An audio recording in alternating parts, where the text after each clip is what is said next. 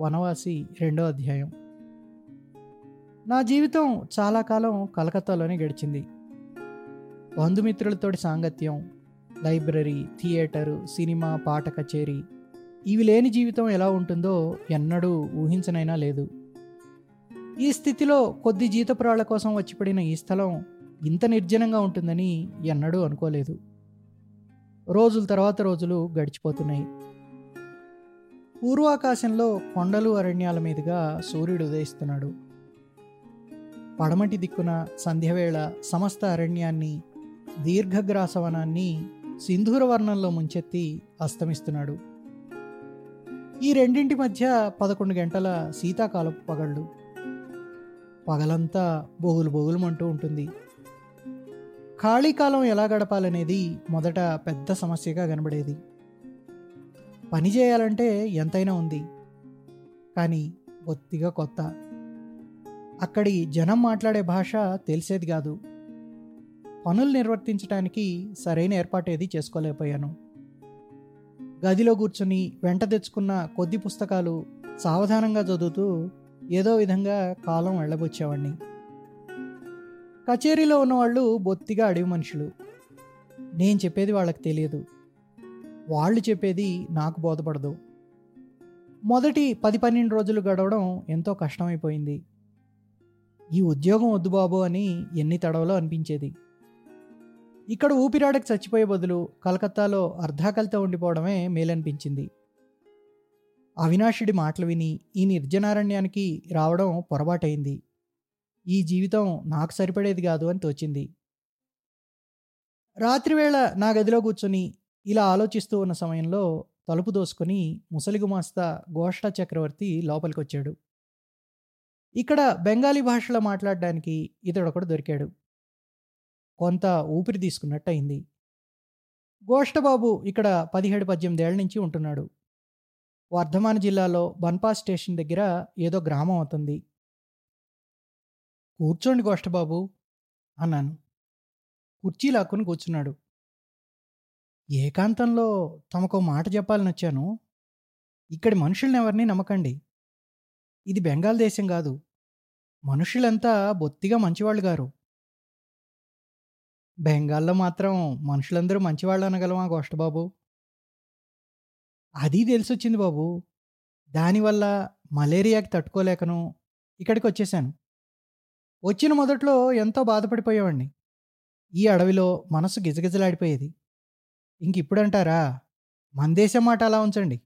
పని మీద పూర్ణియా కానీ పాట్నా కానీ వెళ్ళానంటే రెండు రోజులు మహా అయితే మూడు రోజులు. అంతకు మించి ఒక్క పూట కూడా ఉండలేను. ఏమిటి? అని ఆశ్చర్యంగా అడిగాను. ఎందుకు ఉండలేరు? అడవిలో ప్రాణం కొట్టుకుపోతుందా అని. కోష్టబాబు నా వైపు చూసి కొద్దిగా నవ్వాడు. నిజమేనండి. మీకు కూడా బోధపడుతుందిలేండి. కొత్తగా వచ్చారు కలకత్తా నుంచి కలకత్తా కోసం మనసు రెక్కలొచ్చి ఎగిరిపోతుంది కాదు. అయినా మీకు మాత్రం ఎంత ప్రాయం? కొన్ని రోజులు ఇక్కడే ఉండండి. తర్వాత మీకే తెలిసి వస్తుంది. ఏం తెలుస్తుంది? అడవి మిమ్మల్ని ఆవహిస్తుంది. అప్పుడు ఇంకా ఎలాంటి కోలాహలము జనసమ్మర్దము రుచించవు. నాకు అదే జరిగింది. పోయిన నెల కోర్టు పని మీద వెళ్ళాను. వెళ్ళింది మొదలు మళ్ళీ ఎప్పుడు తిరిగిపోదామా అనే ఆదుర్దా. లోపల అనుకున్నాను. ఓరి భగవంతుడా నన్ను మాత్రం ఈ దురవస్థలో పడకుండా రక్షించు అని. అంతకుముందే ఈ ఉద్యోగం విడిచిపెట్టేసి ఎప్పుడో కలకత్తా ఉడాయించేయాలి. గోష్టబాబు మళ్ళీ చెప్పాడు రాత్రివేళ తుపాకి తలాపి దగ్గరే పెట్టుకుని పడుకోవాలి. చోటు మంచిది కాదు. ముందొకసారి కచేరీ మీద బందిపోటు దొంగలు పడ్డారు కూడా. అయితే ఈ రోజుల్లో ఇక్కడ డబ్బు దశకం ఏమీ ఉంచడం లేదు. అలాగా? ఎన్నాళ్ళ కిందట? ఎన్నాళ్ళలోనా ఏది? ఈ ఎనిమిది తొమ్మిదేళ్ళ మధ్యనే. కొద్ది రోజులు ఉండండి. సంగతులన్నీ క్రమంగా విషదమవుతాయి ఈ ప్రాంతం బొత్తిగా చెడ్డది. ఘోరమైన ఎడవిలో అడవిలో దొంగలొచ్చి చావగొట్టిపోతే దిక్కా మొక్క? గోష్టబాబు వెళ్ళిపోగానే కిటికీ దగ్గరికి వెళ్ళి నిలబడ్డాను. దూరంలో అడవి మీదుగా చంద్రుడు ఉదయిస్తున్నాడు. ఉదయిస్తున్న చంద్రబింబం మీదుగా వంకర టింకర కొమ్మ ఒకటి జపాన్ చిత్రకారుడు హకుసాయి రచించిన చిత్రం పోలికనే ఉంది. ఇంకా వేరే ఉద్యోగం కోసం వెతకడానికి అవకాశమే దొరకలేదు. ఇది ఇంత ప్రమాదకరమైన స్థలం అని ముందే తెలిస్తే అవినాశునికి మాట ఇచ్చి ఉండేవాడిని కాదు. దుశ్శంక కలిగినప్పటికీ చంద్రోదయ సౌందర్య శోభ చూసేసరికి ఒళ్ళు పరవశమైపోయింది. కచేరీకి కొంత దూరంలో చిన్న రాళ్ళ గుట్ట ఒకటి ఉంది దాని మీద అతి ప్రాచీనమైన ఒక పెద్ద మర్రి చెట్టు. దానికి గ్రాండ్ దొరగారి మర్రి అని పేరు. ఆ పేరెందుకు వచ్చిందో వాకప్ చేసినా తెలియలేదు. ఒకరోజు సాయంకాలం తిరిగి తిరిగి సూర్యాస్తమయ దృశ్యం తిలకించాలనే ఆసక్తితో ఆ గుట్టపైకి ఎక్కాను గుట్ట మీద మర్రి చెట్టు కింద చిక్కబడుతున్న సంజ చీకట్లో నిలబడి కన్నార్పకుండా దూరంలో చూస్తూ ఉండిపోయాను. కలుటోలా మెస్ కపాలీటోలా వంతెన గోడ గుండ్రకొలని పక్క నాకు నచ్చిన బెంచి. ప్రతిరోజు సాయంకాలం ఈ వేళకి అక్కడ చేరి కాలేజ్ స్ట్రీట్లో అవిరామంగా సాగిపోయే జనప్రవాహాన్ని బస్సులు మోటార్ల సమూహాలను చూస్తూ కూర్చునేవాడిని హఠాత్తుగా అవన్నీ ఎంత దూరం అయిపోయినాయో అనిపించింది. మనస్సు విలవిల్లాడిపోయింది. అబ్బా! ఎక్కడున్నాను ఇప్పుడు ఎక్కడిదో ఏదో నిర్జనారణ్యంలో గుడిసె నీటిలో నివసిస్తున్నాను. నౌకరి కోసం. మనుషులుంటారు ఇక్కడ? జనం లేరు సమాజం లేదు. బొత్తిగా ఎలాంటి సాంగత్యము లేదు. ఒక్క మాట మాట్లాడాలంటే మనిషి కనబడ్డు. ఈ దేశంలో వాళ్ళందరూ ఉత్త మూర్ఖులు అనాగరికులు. ఒక్క మంచి మాట చెప్తే అర్థం చేసుకోలేరు. వీరి సాహచర్యంలో రోజులకు రోజులు గడవలసిందేనా? దిగంత వ్యాప్తమైన ఈ నిర్జన సంధ్యాతిమిరంలో నిలబడేసరికి మనస్సుకు విరక్తి కలిగింది. అప్పుడే నిశ్చయించుకున్నాను. ఈ మాసం ఇక అట్టే రోజులు లేదు. వచ్చే మాసం కూడా ఎలాగో కళ్ళు మూసుకు గడిపేస్తాను. తరువాత అవినాశుడికి ఓ పెద్ద ఉత్తరం రాసి నౌకరికి రాజీనామా ఇచ్చి కలకత్తా వెళ్ళిపోయి అక్కడ స్నేహితుల మధ్య బంధుమిత్రుల మధ్య సభ్య సమాజంలో సుఖాద్యాలు తిని స్వర సంగీతాలు విని జనసందోహంతో కలిసిపోయి జనసమూహాల ఆనందోల్లాసభరిత కంఠస్వరాలు విని ప్రాణాలు నిలుపుకుంటాను. ప్రెసిడెన్సీ కాలేజ్ రేలింగ్ దగ్గర పుస్తకాలమ్మే ఆ ముసలి ముసల్మాన్ ఉన్నాడు. అతని దుకాణం దగ్గర నిలబడి పాత పుస్తకాలు మాసపత్రికలు పేజీలు తిరగేస్తూ ఉండేవాడిని అవి కొనవలసిన న్యాయం ఉన్నమాట నిజమే. అయితే ఒక్కటి కొనడం పడలేదు. అతడు కూడా పరమ ఆత్మీయుడైనట్లు ఇప్పుడు తోచసాగింది. అప్పుడే ఎన్నాళ్ళైంది అతన్ని చూసి? కచేరీకి తిరిగి వచ్చి నా గదిలో టేబుల్ మీద దీపం వెలిగించి ఒక పుస్తకం తీసి కూర్చున్నాను. ఇంతలో సిపాయి మునేశ్వర్ సింగ్ వచ్చి సలాం చేసి నిలబడ్డాడు. ఏ మునేశ్వర్? అని ప్రశ్నించాను. ఈ మధ్యనే పల్లెటి హిందీ మాట్లాడడం కొద్దిగా నేర్చుకున్నాను. మునేశ్వర్ అన్నాడు బాబుగారు నాకు ఒక్క ఇత్తడి గిన్నె కొనివ్వమని గుమాస్తాకి హుకుం ఇవ్వండి దొరా.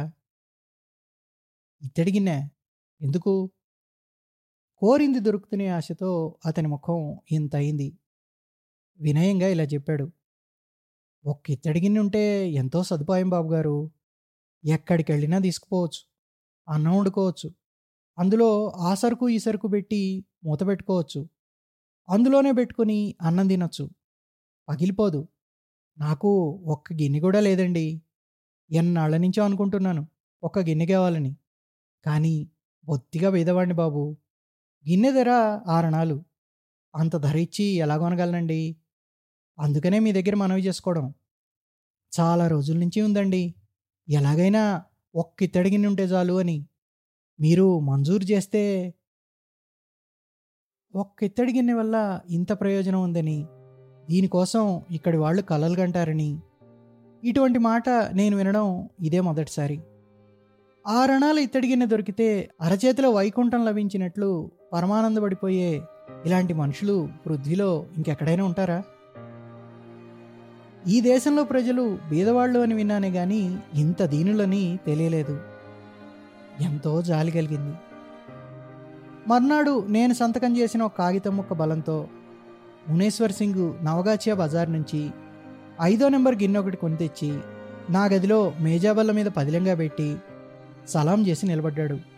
దొరికిందండి తెచ్చేశాను. మా బాబుగారు మంచివారు కాబట్టి గిన్నె దొరికిందండి. పరమ సంతోషంతో ప్రఫుల్లమైన అతని ముఖం చూడగానే ఈ నెల రోజులకి మొట్టమొదటిసారిగా నాకు అనిపించింది. భలే మనుషులు. పాపం ఎన్ని కష్టాలు అనుభవిస్తున్నారో అని.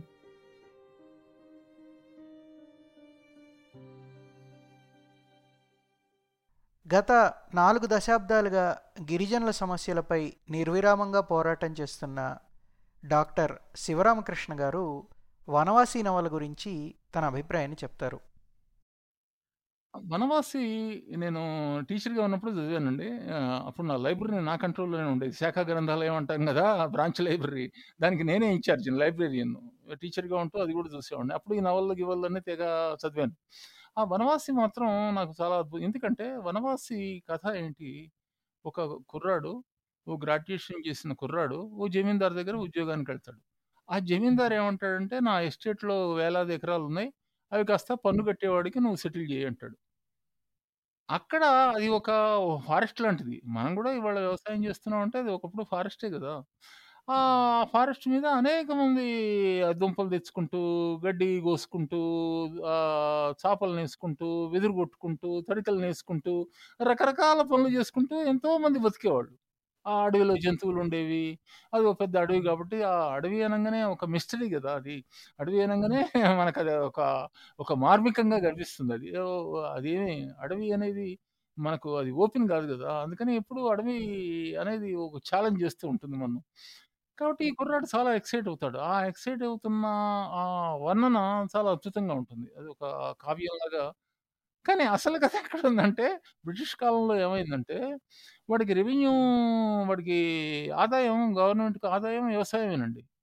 ఎన్ని పట్టాలు ఇస్తే రైతు వారి పట్టా అని రైతు వారి సెటిల్మెంట్ అని వాళ్ళు చేశారు. రైతుకు పట్టా ఇచ్చి అంతకుముందేమో జమీందారుకు నువ్వేదో పన్ను కట్టు మాకు ఇంత ట్రిబ్యూట్ కప్పం కట్టు అనేవాళ్ళు.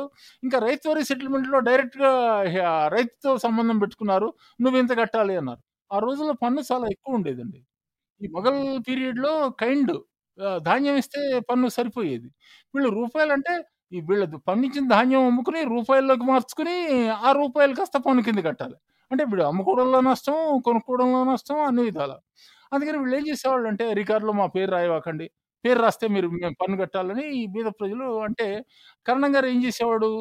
ఏ రాజు గారి దగ్గరికో ఏ రెడ్డి గారి దగ్గరికో పోయి ఏమండి మరి నేను ఇంత పన్ను కట్టాలి సాగు లెక్కల్లో చూపించకపోతే ఎందుకు ఎందుకు సాగు కాలేదంటాడు. సాగు లెక్కల్లో చూపిస్తే ఎందుకు పన్ను లేదంటాడు.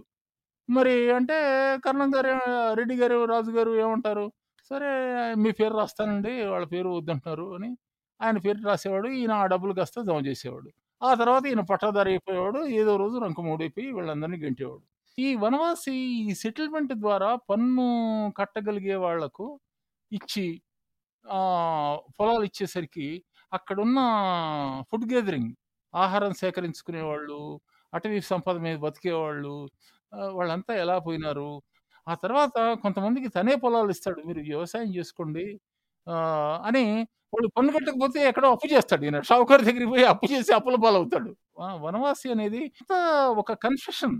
కానీ నాకు ఆ వర్ణంలో అతను పడ్డ బాధ మనోవేదన తీవ్రంగా కనిపిస్తుంది. అది నిజంగా అదొక కన్ఫెషన్ అది.